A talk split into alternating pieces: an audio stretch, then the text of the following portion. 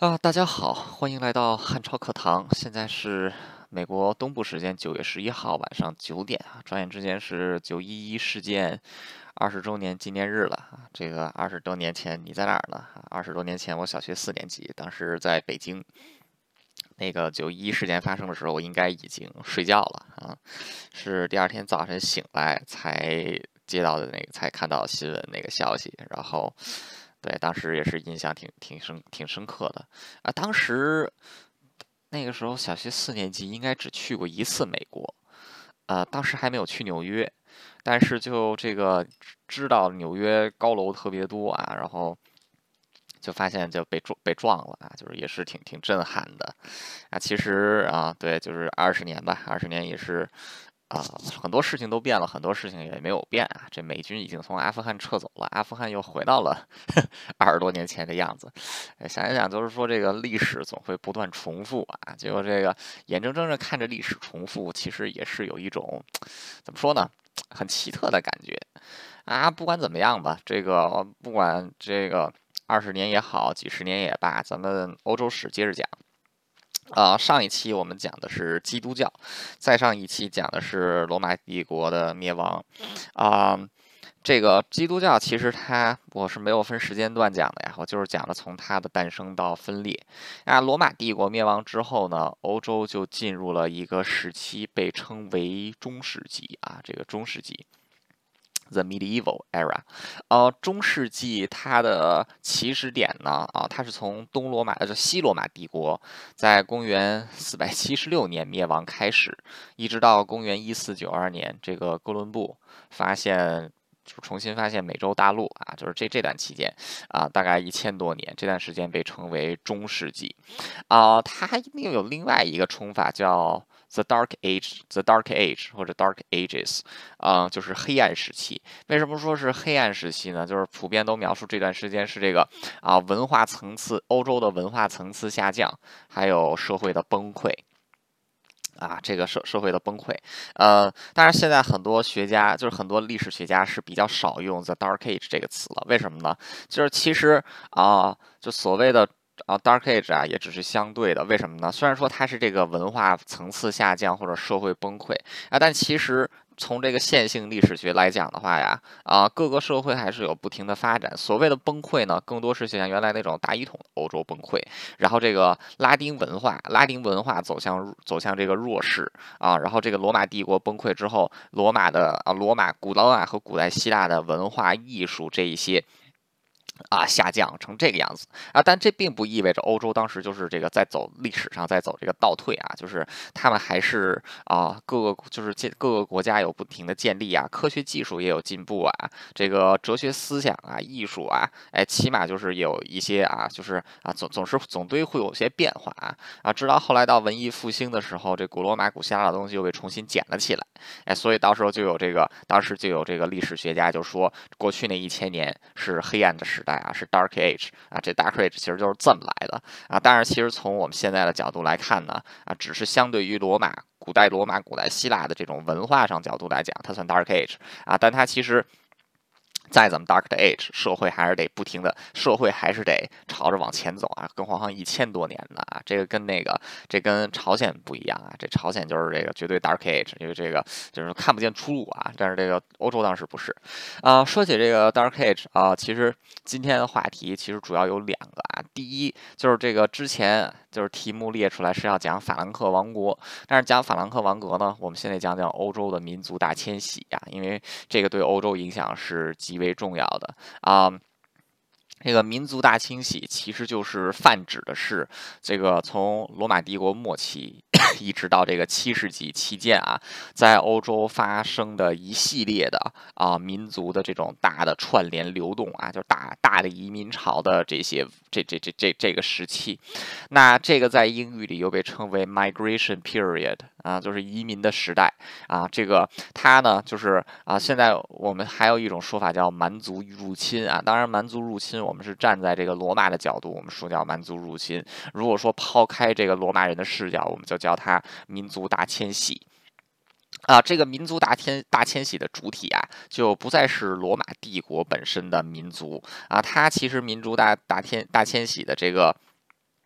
它这个啊，民族民族大迁徙的，就是啊，主要的主要的这些来源，就是所谓的野蛮人，就是来自于北方还有东方的，哎，不同于拉丁文明的啊，这么一些这个别的文明的人啊。前前几期我们讲过这个日耳曼人啊，就是那个野蛮的，就是这个啊蛮蛮族野蛮的骄傲那一期，我们讲了日耳曼人啊。日耳曼人呢，其实就是第一波移民潮的主体民族啊，他们就是之之前讲到啊，日耳曼人其实就是现在的这个从北欧啊，然后再到现在的德国，然后再东到现在的东欧一部分区域啊，在这一片区域就有一个就是啊，有一群说着日耳曼语族的这个语言的人啊，他们就被通称为这个日耳曼人啊。当然，在细分的话，有什么这个啊阿勒曼人、法兰克人、这个萨克逊萨克萨克逊人。还有这个图林根人啊，就是什什么人，什么就是这个分成好多不同的，就是日耳曼日耳曼民族啊，更像是一个民族的这个通称，就是一个民族集群的通称。下面还有这么多小民族，然后他们就开始逐步向南扩张啊，就入侵罗马帝国的这个边境。那这个很快，他们也是。民族大迁徙的过程啊，这个日耳曼人就逐步向南渗透啊，渗透到了现在西欧的全境。那当然，这个啊，其实民族大迁徙总这个啊，说白了一点啊，就是比较大规模的移民啊。那什么是移民呢？移民很简单啊，就是一个人换了一个生活的环境啊，就是这就叫移民了啊，换了个生活环境。就现在我们在现代的这个移 移民角度，我们往往都是说什么跨国啊，都觉得是越过国境。境线了叫移民，哎，其实其实你在一个国家之内，由一个地方换到居住到另外一个地方，距离上稍微远一点啊，这就其实能算移民。就比如说你要是在这个台湾的话，你要是从台北。就是你是一土生土长台北人，然后你搬去高雄上班，然后你就在高雄落地生根了啊。其实，在在这个理论严格意义上来讲啊，你这就算是移民了啊。一高雄的去这个桃园桃园当历史老师啊，其实这个应该也是这个移跟移民跟跟移民也是差不多啊，就是这也是这么一个概念。啊当然，在这个欧洲的时候呢，当时他们是没有这个所谓的啊固定的这种国界线啊，就是这个边国就是政权与之政权之间的这这个边界呀，它不是它不是这个完全。固定的啊，他经常就是说，今天我往前打几百米，后天你回来几百米啊，就这么就是这么 dynamic 啊，就是这种边境像液体一样流动的啊。那当时他们的这些移民啊，其实按我们现在观点来看，就有点像跨区域的跨国移民。那人为什么要移民呢？啊，人为什么要移民呢？其实很简单，我们先说移民。移民啊，移民分两种，一种是主动移民，一种是被动移民啊。这个当时的欧洲大迁徙啊，普遍来说都算是主动移民。那移民其实也是这些移民，就是这些这些人呐啊，为了提升自己。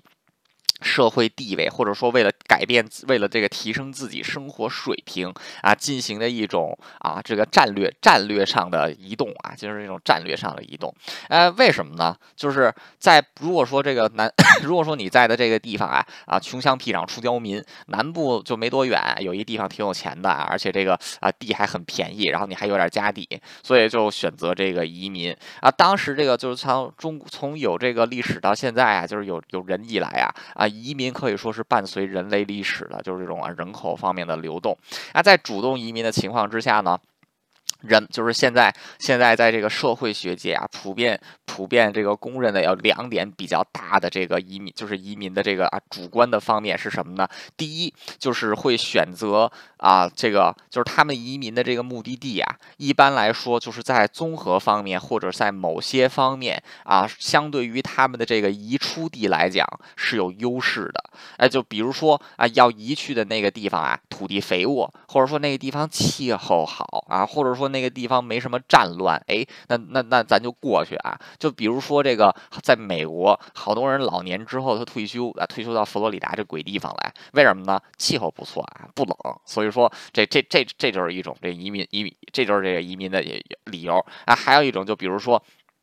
当时为什么那些匈奴人然后不停的这个往南下打这个汉朝？哎，就是因为河套平原啊，再往南走，这个地方气候不错，土地也挺肥沃的啊，然后这个地方这个又又生产大量的牲这个牲口啊，所以经常就下来抢人抢牲口，哎，这也是这这也算是这个这这也算是这个移民移民的一种啊，就当时有匈奴人在这个地方开始定居，那在欧洲其实也是一样的啊，一方面就是在这个就是北欧洲北部这个地方啊，气候相对于地中海的这个南部来讲呢，可以说是比较寒冷一点的啊，农业也不及当时的这个农业也不及南部这么发达。啊，再加上它自己这个随着他们这个部落的人口膨胀啊，就是有这个人口压人口压力，然后他们就不得不去向外向外这个移动。而还有一个问题是什么呢？就是当时这个日耳曼民族在这个财产继承方面，普遍都是优待 优待长子这个。长子继承权利之后啊，比如说爸爸生了仨儿子，只有老大继承了爸爸的财产，老二、老三就没有，老二、老三就只能自己出去自立门户。那在这种情况下，也形成了一种文化上推动移民啊，就是说你得到外面找地去，要不然你就活不下去了啊，就这样啊，这是这是其中一个主，这是其中一个主观主观意见啊，就是说要去一个比现在住的地方好的地方啊，就是人往高处走，水往低处流。那第二一个呢，就是哎，还有一个是什么呢？就是说他们在寻找这个移民目的地的时候，除了考虑到前面的那移那个目的地的啊条件怎么样啊？还有一个他们会考虑的是什么呢？就是这个目的地这鬼地方，他有没有自己熟悉的人，或者说有没有自己的亲，又有没有自己的这个亲族，有没有自己的这兄弟啊？那儿的人是这个有没有自己的这个先锋的移民已经过去了啊？这是另外这是另外一点。哎，其实这一点啊，你别小瞧它。为什么呢？它其实是啊，它其实是塑造这个移民社会，或者说是塑造这个啊一个地区。这个文化很重要的一点，那比如说咱们这个华人的移民史啊，就早期的华人移民普遍都是去了东南东南东南亚，还有现在的这个美美国啊，北美洲，还有一些到了现在的欧洲。然后往往后续的这个华人在移民的时候啊，也会优先选择这些地方，而且是投奔同乡，或者说是投奔自己在外面的亲戚朋友。哎，就比如说当时在南洋，还有在美国，就形成了以语言方言或者地缘为基础的这个华人。组织啊，有的就有这个黑社会，有的就有这个黑社会性质。就比如说早期的这个职工党啊，就是这个红门红红职工堂红门机构，其实就是以广东人为核心的啊，就是尤其是以这个广东。这个广广广东广东八亿的人为核心的，在组建起来这个职工党啊，所以说当时在欧，就是当时在这个啊，这个欧洲的这个大移民也是这个样子，哎，往往就是有的这个先驱早期的日耳曼人往南移动之后，哎，后面就有这个日耳曼人慢慢跟，慢慢跟，慢慢跟啊，形成这个大规模的移民潮，这往南边走，这个世界上很多移民啊都是如此，而且我们也千万千万别小瞧了，就是最早出去的这些移民，哎，最早出去的。这些移民其实也是非常重要的啊，就是因为这个刚才提到的那个第二点，哎，就是他们选择的这个目的地啊，或者说他们通过自己的这个方法选择的这个目的地啊，啊。对于后来的这个移民社会的形成也是有巨大的这个关系的。哎，就比如说这个当时的这个有一群啊，当时就比如说去这个啊南洋最早的啊，就是比较早大规模的华人啊，早期来新加坡这个地方的是福建人啊，到后来就是什么呢？就是新加坡的这个福建人啊是越来越多的啊，并不是因为福建人能生，而因为有更多的这个福建人是来到新加坡这个地方，而且这个因为在。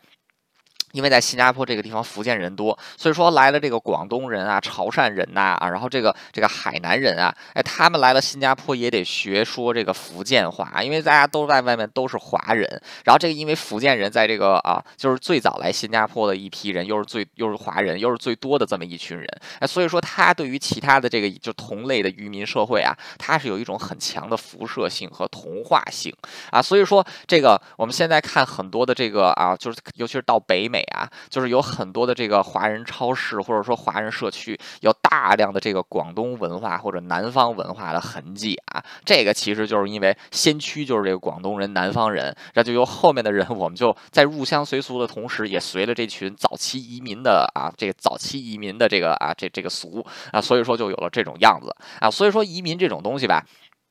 啊，其实对人类、人类文明、人类社会塑造啊，其实是非常重要的，千万别小，千万别小瞧它。那当时的这个 欧洲的这个大移民呀，其实对于我们现在欧洲国家或者说欧洲民族的产生，哎，也是有非常重要的作用。那首先，大移民的第一潮就是这个第一波，就是提到了刚才的这个日耳曼人。那日耳曼人在这个公元四世纪开始啊，就开始逐步向南啊，入侵罗马人的领地。哎，每占领一块土地呢。就在这个地方扎根下来，然后逐步逐步的南侵。啊当时这个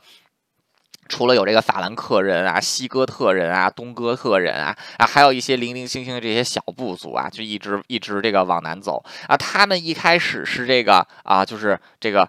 占领了现在的法国啊啊这些地方。啊，但是当时这个意大利所在的地方啊，算是罗马的核心区域，所以说他们一开始也并没有能把意大利给这个站稳啊，能给打下来，所以他们是掉头打下了现在的这个西班牙啊，然后就这个移民移民潮就开始往这个南南边走。啊，之后终于是在这个公元四五五年啊，他们打进了这个意大利半岛，然后这个到这个罗马帝国灭亡的时候啊，可以说当时这个。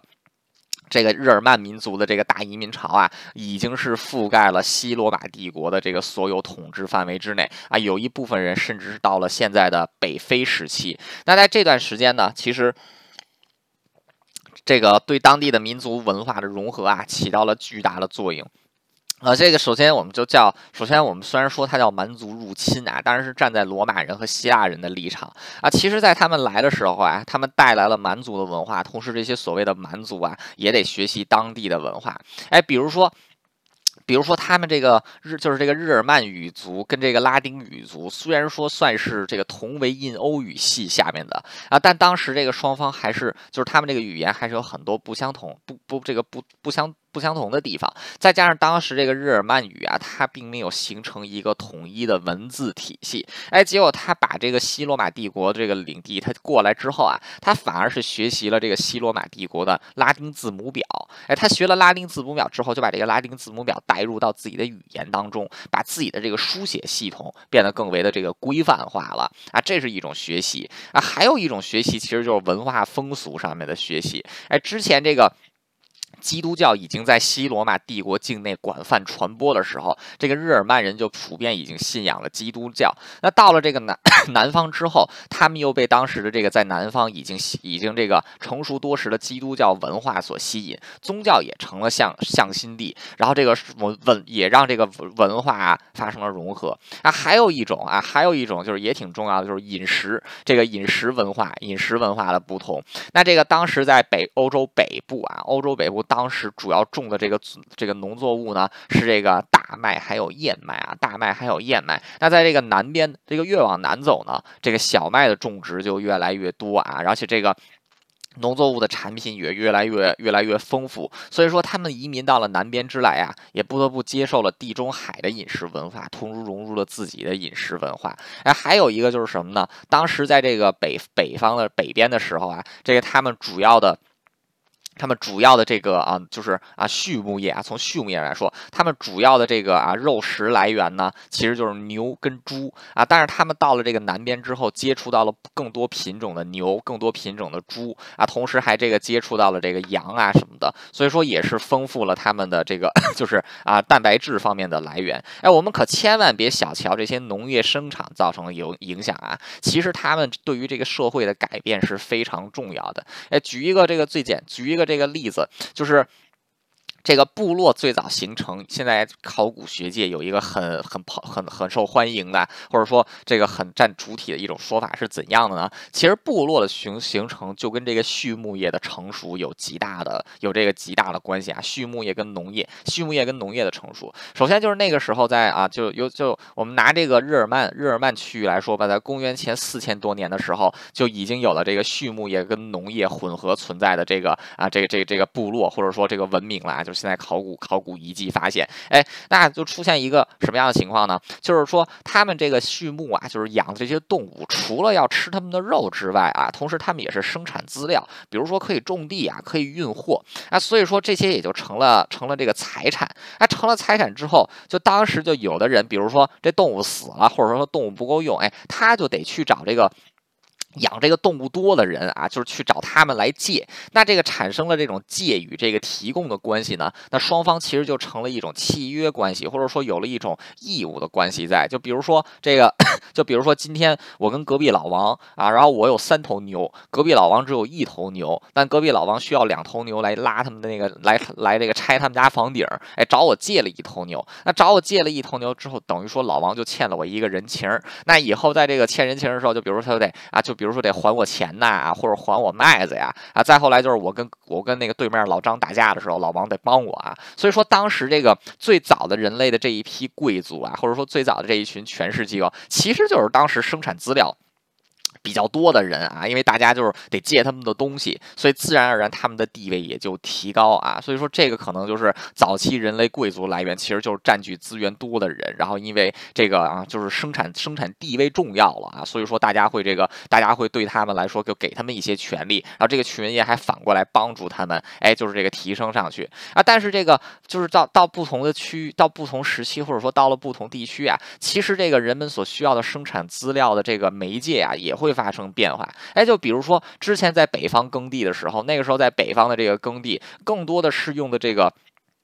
更多的适用的这个啊，我们现在我们现在就是这个这这个物种应该是叫这个水牛啊，欧洲水牛，当时在北方用。但是这个欧洲水牛它这个当时是只适合欧洲北方的气候，到了南方就用不了这个欧洲水牛了。哎，结果导致就是当时在北方的这些就是可能来的一些贵族到南方没有欧洲水牛啊，他们他他们只有欧洲水牛，但欧洲水牛活不了太久，就他们就只能是跟着这个当地当地有这个欧洲南方牛的人哎借东西，然后结果这一借就导致就是什么呢？你原来贵族的地位就越来越消失啊，就反而就产生新的贵族。那同样的，就是你种这个不同的农作物，在北方你一个种大麦的，你这个种的最多啊，你可能是一个贵族。但是你到了南边，你发现哎，南边他妈这个不种大麦，南边他妈种这个一种这个小麦啊，就是这个种小麦的可能就厉害了。那所以在移民的过程中，移民的过程其实也是拆解过去就是他们这些移民社会，重新组建新的移民社会的一个一个过程。哎，等于说就是从北边来的这群啊，这个。日耳曼人啊，到了南边之后，哎，发现一个很有意思的情况是什么呢？虽然还是日耳曼人，但是他们跟已经跟原来的日耳曼人啊有一些不一样了。哎，语言的文化方面啊发生了变化，饮食方面发生了变化，社会阶级啊也发生了一些变化啊。所以说，当时这个日 这个日耳曼日耳曼民族，哎，叫什么哥特人呐、盎格鲁撒克逊人呐，哎，他们就是这个来到欧洲各地之后啊，也迅速就是。形成了不同风貌的这个所谓的日耳曼民族啊，这是第一波，就是日耳曼民族的这个移民啊，然后这这个样子啊，第二波移民就来的，他们那个出发地就稍微远一点儿，就是我们现在所说的这个斯拉夫人移民啊，斯拉夫人，斯拉夫人从语言学上来说，他们所说的斯拉夫语族也是印欧语系的一部分啊，他们跟这个。拉丁语族、日耳曼语族算是表兄弟啊，算是表兄弟啊。在这个就是这个日耳曼人开始逐步在欧洲各地定居之后啊，当时的这个斯拉夫人从东边啊也开始向这个欧洲扩张啊。当然，他们这个斯拉夫人对于西欧的影响要小了很多，他们对于东欧和南欧的影响比较大。那首先就是当时的这个。那当时这个斯拉夫人啊，就是这个斯拉夫人民族，比如说像这个阿尔瓦人呐、伦巴第这个伦巴第人呐、啊这个赫鲁利人呐，然后这个苏维会人呐，就这群人，哎，开始逐步的向东扩张。那当时就有跟这个日耳曼。日耳曼的一些民族产生了这个产产生了接触，那这个双方也爆发了这个爆发了这个战争。那这个斯拉夫人啊，他是这个逐步把这个啊日耳曼民族给压回去，然后同时也同化了一部分日耳曼日耳曼民族，自己吸收了一部分日耳日耳曼日耳曼民族。那最早这个建立的斯拉夫人在欧在这个农。东欧、南欧建立的这个国家，其实就是现在保加利亚这个地方啊，就是这个古代古代的这个保加利亚，就是这个最早的保加利亚帝国。那同时也是以这个保加利亚帝国为核心，当时这个斯拉夫人呢，继续在东罗马帝国境内啊，继续进行这个移民。哎，尤其是到了现在的这个巴尔干半岛啊，就是希腊呀、克罗地亚呀啊，这这就是后之前那南斯拉夫啊，就这到到这个地方，哎，当时这个大量人迁入这里，也使得本地的这个斯拉夫人的民族啊，开始在人口当中。中哎占的比重这个越来越大啊，这个巴尔干半岛的人口也是这个斯拉夫化啊，他们这个斯拉夫语语族的这些语言也开始在巴尔干半岛升起来。哎，其实所以说要追溯这个俄罗斯跟巴尔干半岛。最早的关系啊，因为都是斯拉夫人、斯拉夫民族嘛，俄俄罗斯人也斯拉夫民族，哎，其实就可以追溯到这个早这个这这这这 这个早期的时候，这个早期的时候啊，就是到了这个公元五百年开始，斯拉夫人的这个西进啊，就是当时日耳曼人在南进之后，就是斯拉夫人的西进啊。除了这个啊，就是欧洲的这两个大的民族这个民民族迁徙潮，还有一个第三个民族迁徙潮是什么呢？它是来自于现在的亚洲啊，就是西亚。这个部分是什么呢？就是阿拉伯人啊，就是这个信仰伊斯兰教的阿拉伯人啊。当时啊，随着这个伊斯兰教在，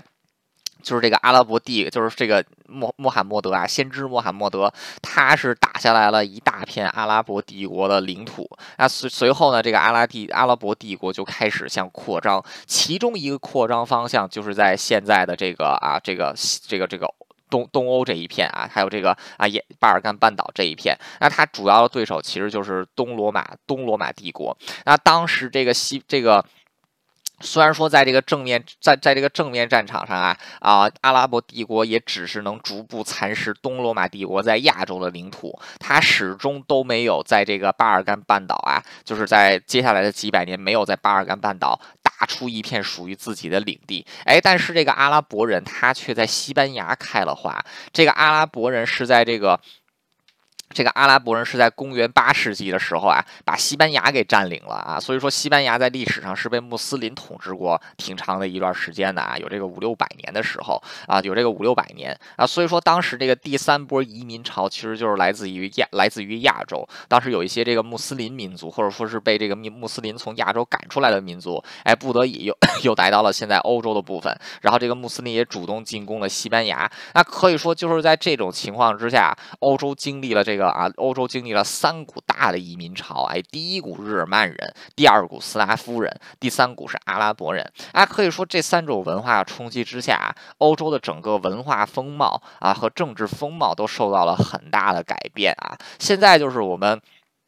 尤其是在这个在这个中国学历史的时候，基本上不会讲这个啊，这个这个大移民啊，就是只会讲这个罗马帝国灭亡，然后这个欧洲进入黑暗时代啊。但其实这个你要说你要说这个整个罗马帝国灭亡之后有什，就是一直到文艺复兴有什么事件对欧洲是影响最深远的？哎，那还真得就是说他刚灭亡之后，这个没有人会讲的这大移民潮。哎，为什么呢？就是。它对于现代欧洲民族的形成啊，太重要了，哎，而且这就引出了我们今天的第二个话题，就是这个法兰克王国啊，法兰克王国，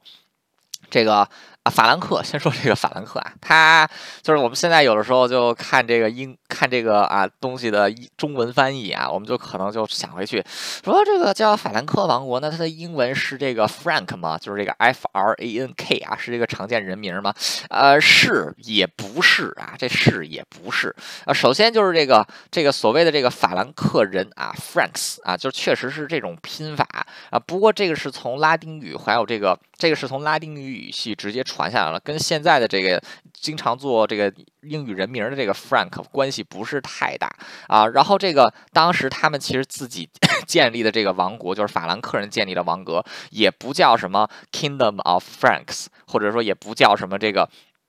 也也也不叫什么这个啊，这个这个啊，就是什么法兰，就是什么 Frank Frank Empire 也不是啊，他们最早的叫法其实际上就是这个 Francia，Francia，Francia，呃，就是 F R A N C I A，Francia。那这个后来在英语里也有一些文献称它的的这个啊 Frankish。Kingdom, Frankish Kingdom，或者是 Frankish Empire，还有的人就叫它 Frankland 啊，所以说它的这个更更更确切的叫法应该叫这个 Francia 啊，Francia 啊，啊其实听这名字就知道了，跟现在这个法国啊 France 有点像啊，其实这就对了啊，这个法兰克王国。法兰克王国顾名思义，它是以法兰克人啊建立的。法兰克人其实就是当时这个日耳曼人当中比较大的一个族群啊。法兰克人就是比较大的一个族群。那他是这个就是生一直以来 都是生活在啊莱茵河的北莱茵河的这个东岸这一个区域，族群很大，也是最早跟罗马帝国进行正式接触的族群之一啊。当然，我们现在提法兰克人，他不是这一个部落就叫法兰克啊，他。其实就是一大群这个啊法兰克，就是他是一大群这个啊就是文化上相近的这么一群人，哎，我们现在叫他们这个法兰克人啊，就这这么一这这这这这么一群人。那当时法兰克人也随着这个法这个啊日耳曼人的南进啊，来到了现在的。来到了现在的这个罗马帝，来到了罗马帝国的境内，啊，终于是在这个公元四世纪的时候啊，就是这个当时罗马帝国陷入第六次内战的时候，当时的法兰克人，哎，就这个就在把把这个罗马帝国高卢行省东北这一块角落给打了下来，哎，放今天就是现在的比利时啊，就把比利时这个地方给打了下来。那当时 有一些法兰克人也是跟罗马人合作，是给了这个罗马人当雇佣兵，所以说法兰克人。跟这个罗马帝国的文化交换啊，也是比较早的啊，而且这个交换程度也很深啊，所以说在此情况之下呢，这个法兰克人他往往就成为了蚕食罗马领地的这么一个这么一个这个先锋族群。那当时这个这个随着罗马帝国走向衰落，再后来灭亡，法兰克人在这段时间呀，也是不停的在进行这个。也是在不停的进行扩张啊，很快到了这个就是罗马帝国灭亡的时候啊，当时这个法兰克人的领地已经从比利时啊到了现在的这个法国中部地区啊，可以说是打下来了这个大片的领地。那其实这个就是后来的这个啊法兰克王国的法兰克王 王王国的这个雏形啊。当时这个法兰克人也是建立了，就是在罗马帝国灭亡之后，也是建立了自己的这个国家啊，就叫成为这个啊法兰克王国，就是其实基于原来法兰克人打下来的领。地建立起来了，那他的第一个这个王朝啊，第一个这个王朝就是第一个这个统治统治的这个家族啊，叫这个。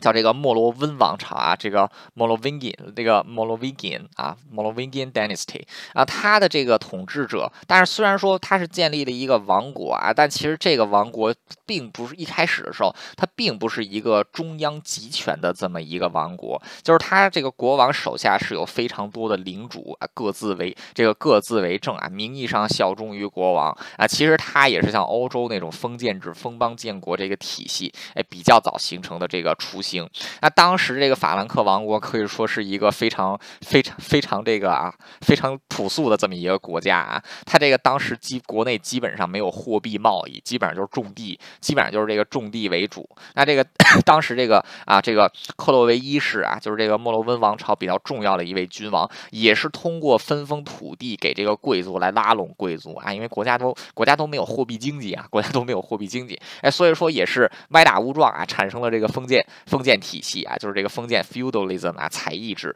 就采邑制是什么呢？国王把土地分给贵族，贵族对国王相这个有一定的这个义务啊，就是像当时欧洲就有什么领主啊啊骑士啊这一些啊，其实就算是这个就是采邑制当中的上层，然后这个下面这些佃佃农啊农民都是下层。啊，这个还有一个就是他的第一这个法兰克王国第一个支柱就是他的这个封建制，那第二个支柱就是他的这个基督教啊，当时的这个王族都是不皈依了这个基督教啊，然后并且这个啊就是在把这个基督教在贵族。范围之内推广啊，当时他们占领的这些区域的这个大部分的人呢，基本上都是基督徒，所以说法兰克的这个统治者通过把自己基督化，也是赢得了当地人的一些，赢得了当地人的一些支持。哎，同时这个克洛维一世。还向罗马，还向这个罗马教廷伸出橄榄枝啊，就跟教会形成了合作关系啊，所以说教会也是给了法兰克王国很大的宗教权利，就是当时这个啊法兰克地区的这个天主这个基督教主教啊，不用这个啊就是罗马教廷来指派，由克洛维国王自己来决定啊，自己为决定就可以了。那在这段期间，就是克洛维国王死后啊，那当时这个国内的这个政治啊，也是这个延续延续下来，就是国王的权。力不大，国王的权力不大，这个大权基本上都是掌握在这个啊这个公相手里，就是这个首相手里。啊，这个当时的有一些就出了一些这个国王啊，他这个不理朝政啊，不理朝政，结果这个公相手中的权力就越来越大，以至于法兰克王国的这个第一个王朝，逐渐就他的这个权力是被自己的这个公相啊，被自己的这个首相给这个。给给给给给给这个啊，就是架给这个架空的啊，其实也是这个在这个啊皇帝 在这个公相争夺权力的过程中呢，法兰克王国对在自己内部发生内战啊，对外也是有诸多的战争啊，所以说法兰克王国建国之这个前两百年呀，基本上都是这个啊不太，基本上都是这个不不不不太平，那这个。那这个公元啊，这个这个公元啊，到了这个公元七一四年啊，就是到了公元七一四年的时候，当时整个法兰克王国可以说都已经是处于内战的状态了啊，都已经是处于这内战的状态。那，当时随在这个进行内战之后啊，终于有一个，终于有一个小个子，一个小个子，哎，站了出来，把这个法兰克王国真正明真正在形式上变成了一个统一国国家啊。这个人叫批评，而且他因为矮，所以他的称号就叫矮。子批评啊，就是矮子批评啊，他是把这个矮子批评他的啊，他在欧洲的这个名声很大，但是他的光芒是被他的儿子给掩盖了。啊，那其实没有批评三，没有这个矮子批评的话，也是没有他儿子查理曼大帝的这个功绩的啊。那他是首先批评啊，他自己说是公相，然后他是这个。在这个击败了其他的这个对手之后呢，逼迫这个莫洛温这个莫洛温王朝的末代国王出家当当这个僧侣，然后他自己这个啊取代了这个莫洛温王朝，建立了第二个王王朝啊，这个加这个又被称为加洛林王王朝，又被称为凯罗卡罗莱纳王朝，就是这个。看你是用哪个，你要是用英语用这个英语的这个词语翻译，就是卡罗这卡罗莱纳王朝；你要是走这个拉丁语语系，走这个拉丁语的话，它就是加洛林王朝啊。这其实都是一一一一一一一一一回事儿啊。加洛林王朝这个批评建立加洛林王朝之后啊，就很快对整个这个王朝，就是对法兰克王国进行了彻底的改革。那可以说，他是极大的加强了王权，并且在这个对外战争之中啊，多次击败这个其他的日耳曼人，还有这个东边来的斯拉夫人啊，可以说是真正打下来了这个一个王国稳定的基。这个王国稳定的局面，那终于是在他死了之后，他的儿子啊，这个他的儿子这个 Charles，这个 Charles 就登场了啊。Charles 在历史上又被称为查理曼大帝啊，就为什么他叫 Charles，但是又管他叫查理曼呢？啊，其实很简单，这个 Charles 在死在这个死了之后，当时的拉丁语就称他为。这个啊，Charles Magnus 啊，Charles Magnus，Magnus 在拉丁语里是伟大的意思，所以 Charles Magnus 啊，就是这个，就是就后来连起来读啊，就是 Charlemagne 啊，Charlemagne 啊，就就就成查理曼了。其实他叫 Charles 啊，不管怎么样吧，啊，这个查理曼啊，查理曼大帝，他是批评，但是这个啊，这个矮子批评的长子啊，长得还还还比他爸爸高，他个子还挺高的啊，他是在他爸爸这个手下成长起来啊，一直以来都是作为他爸爸最肱骨，这个这个最以。最得力之人啊，所以说在他死后啊，在这个他爸爸死后，他也这个理所当然的继承了他父亲的帝国。那同时，在他继承他父亲帝国之后呢，啊，查理曼大帝迅速的平息了国内的一些反抗声音啊，再度的加强了自己的这个王权。那在加强这个王权之后呢，查理曼大帝对自己的这个国家法兰克王国进行了一系列的改革啊，尤其是这个发展货币经济，还有这个。把这个贵族对国王的义务通过法律形式给固定下来。那做了这些之后，当时的这个查理，当时的这个查理曼呀，就开始选择向啊，向这个欧洲其他的地区进行扩张。那当时在他父亲死的时候，留给留他下来留下来的这个法兰克王国，大概就是现在法国的部分啊。这个查理曼。查理曼大帝啊，就开始这个以以他父亲打下来的基础啊为中心，开始进行东征西讨。那首先是他向东攻击这个伦巴第，攻击这个伦巴第人啊，还有这个就是其他的一些。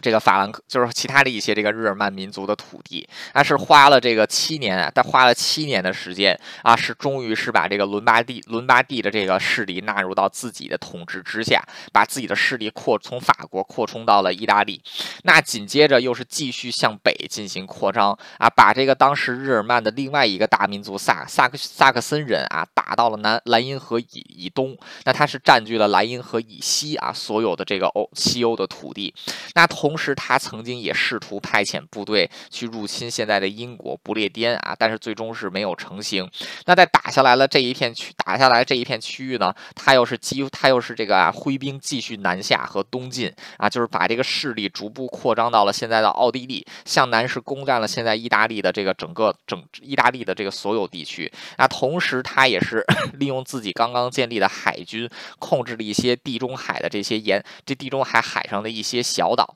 啊，可以说，在这个。在他继位十二，在他继位十六年之后，啊，查理曼大帝把自己的帝国，把自己的这个王国扩张了一倍以上啊，他是把这个帝国的领地直接乘以了一个二。那当时西班牙已经是被这个穆斯林给占领了，所以说在他在这个公元七公元七七八年的时候，当时的这个啊法兰克法兰克王国就是查理曼也是兴大军翻越这个。这个比利牛斯山脉入侵西班牙，希望能把西班牙从这个穆斯林的手中给夺回来啊！但是这个也是在这儿啊，查理曼是吃这个吃这个人生踢到了人生中唯一的一块铁板，就是他没赢啊！就是但虽然说没赢啊，但是他损失不大，他还是这个成功把自己的主力部队主力部队给撤了回来啊！不过这一次之后，他也是没有办法再进在这个南进西班牙，所以西班牙一直都是。被这个穆斯林统治，一直是到了这个十五世纪的时候，还在西班牙还有穆斯林的势力。那在这个攻下来了，这个攻下来了啊，这个西班牙之后啊，当时这个。查当时这个查理曼继续向东跟当时东方的一些国家进行战争，那很快就接触到了现在的，就是很快就接触到了东罗马帝国，因为当时东罗马帝国势力还算强盛，也能不停的东进跟西进啊，就是希望能夺回罗马帝国原来的土原来的土地。那之前东罗马帝国在这个第第二任还是第三任皇帝这个查士丁尼大帝的时候，一度是把罗马给打了下来啊，就是把这个帝国的领帝国丢失的领地收复三四分之三，但是在查士丁尼死后啊，这些领地很快又给丢掉了。那当时在查理曼时期，这个。这个这当时的东罗马帝国也是迎来了一个比较辉煌的时刻。那当时东罗马帝国也是再次西进，那西进的时候就碰到了这个法兰克王国，结果双方很快就是这个爆发爆发这个战争。那最终是因为这个依附于西东罗马帝国的斯拉夫人被这个查理被这个查理曼大帝给收复啊，所以说当时东罗马东罗马军队始终也没能把这个把这个法兰克王国给给这个打掉。那可以说经过这个一系列的。这个征战之后啊，当时的法兰克王国已经成为了欧洲啊，就是整个欧洲最强大的一个势力啊，成为了这个欧洲最欧洲这个最强大的势力。而因为这个法兰克人，就王族，像之前说到的，他们一直都是这个啊，就被信奉了基督教啊，所以说他们也是极受这个教会的器重。那这个公元七九九年的时候啊，罗马城发生暴乱，这个教宗。这个教宗逃出了这个罗马啊，无处可去之下，只能去投靠这个查理曼啊。这个查理曼随后就保就保护教皇，这个率兵进入罗马，镇压了叛乱，然后把这个。教皇啊，给这个扶回了反，给这个带回了圣座啊，就等于说帮助教皇夺回了自己的这个领地啊。就在这个公元八公元八百年十二月二十五耶诞节这一天，在现在的这个梵蒂冈的这个圣彼得大教堂里边啊，当时的这个教皇封查理曼为罗马帝国的皇帝啊。这个是在罗马帝国灭亡三百二十四年之后啊，教皇首次就是这个封某人为罗马人的皇帝啊。所所以说，这个自此之下啊，这个当时查理曼大帝就形成了西罗马帝国名义上的继承者和天主教世界的保护者。那至此，这个他正式成为这个帝帝王啊，查理曼大成之前是查理曼国王，现在就成为查理曼大帝。那可以说，也正是在这个查理曼，就是查理曼大帝也是继承自己父亲矮子批评的这个国家，把自己的这个领地扩大一倍以上，形成了欧洲最强大的势力啊。这个他当时的这个帝国范。围包括现在的法国全境啊，这个德国大部分领地啊，这个比利时、荷兰地、比利时、荷兰地区，然后这个整个意大这个。大部分意大利的大部分领地啊，甚至到东边到了这个莱茵河，到东边到了这个再往再往东啊，甚至还到了现在的奥地利，可以说是一个非常大、非常庞大的一个国家了啊。这个那很在他这个封，在他被封为皇帝之后呢，他又继续啊，就继续当皇帝，当了有十几年。那最终是在公元八八一一年，这个查理曼大帝啊，这个一代一代一一一代大神，一代大神终于是死了啊。他死的时候，并没有把帝国作为一个完整的帝国啊分，就是继承给自己的儿子，他是把自己的这个。他是把自己的帝国分成了三份啊，这个交给了自己的三个儿子，分别来分分分分别来继承。等于说，这个查理曼大帝在建立了这么一个庞大帝国之后啊，帝国就被他自己给分裂了啊，分裂之后就形成了现在的这个，就形成了啊，就是这个从东从东到西啊，有三个不同的 有三个不同的这个啊这个国家。那后来这个随着一系列的这个内战呢，那最终法兰克王国是分裂成了三个部分，一部分呢就是是这个伦巴第啊，一部分就是现在的法国，一部分呢就是现在的德国的一部分。哎，所以说现在的这个北意大利、法国还有德国三个国家的雏形啊，其实也是在法兰克帝国就是被查理曼大帝自己给分掉之后啊才产生的啊。所以说这个法兰克法兰克王国跟当时欧洲。同时时期建立起来的这个日耳曼王国，还有这个啊斯拉夫王国一样啊，虽然说他们在历史上存在的时间是比较。比较比较短的啊，但其实对于我们现在的欧洲是造成了极为重要的影响啊。首先就是它第一就是这些啊民就是这些王国和民族啊，就是在这南边建立起来，它是对于欧洲民族的形成有着不可忽视的作用啊。这个还有第二一点就是它这个很多国家的这个疆界，或者说这些国家行省王国的疆界，也成为了现在欧洲国家边界或者说欧洲同一国家。之内这个不同行政区划的边界啊，这是一点啊。第三一点呢，其实就是 在这个，其实就是当时这个法兰克王国。还有这些其他的王国，他对自己进行了基督教化，也是让这个基督教在自己的这个领地之内传播啊，就是巩固了基督教在欧洲的势力。那同时，通过基督教，拉丁语也是在这些王国之中广泛传播啊。欧洲的这个语语言开始在文字，在这个文字化和书写化方面，哎，走到了一个全新的高度啊。可以说，就是虽然说我们叫这段期间是中世。叫中世纪，或者说叫 Dark Age 黑暗时代啊，但其实它对于现在欧洲的形成啊，其实是非常重要的。所以这个现在很多历史学家不说它是黑暗时代，其实也是很有道理的啊。为什么呢？就是这个所谓的黑暗时代啊，也只是站在那个古罗马、古希腊的角度，它是这个黑暗时代。但如果你要是站在一个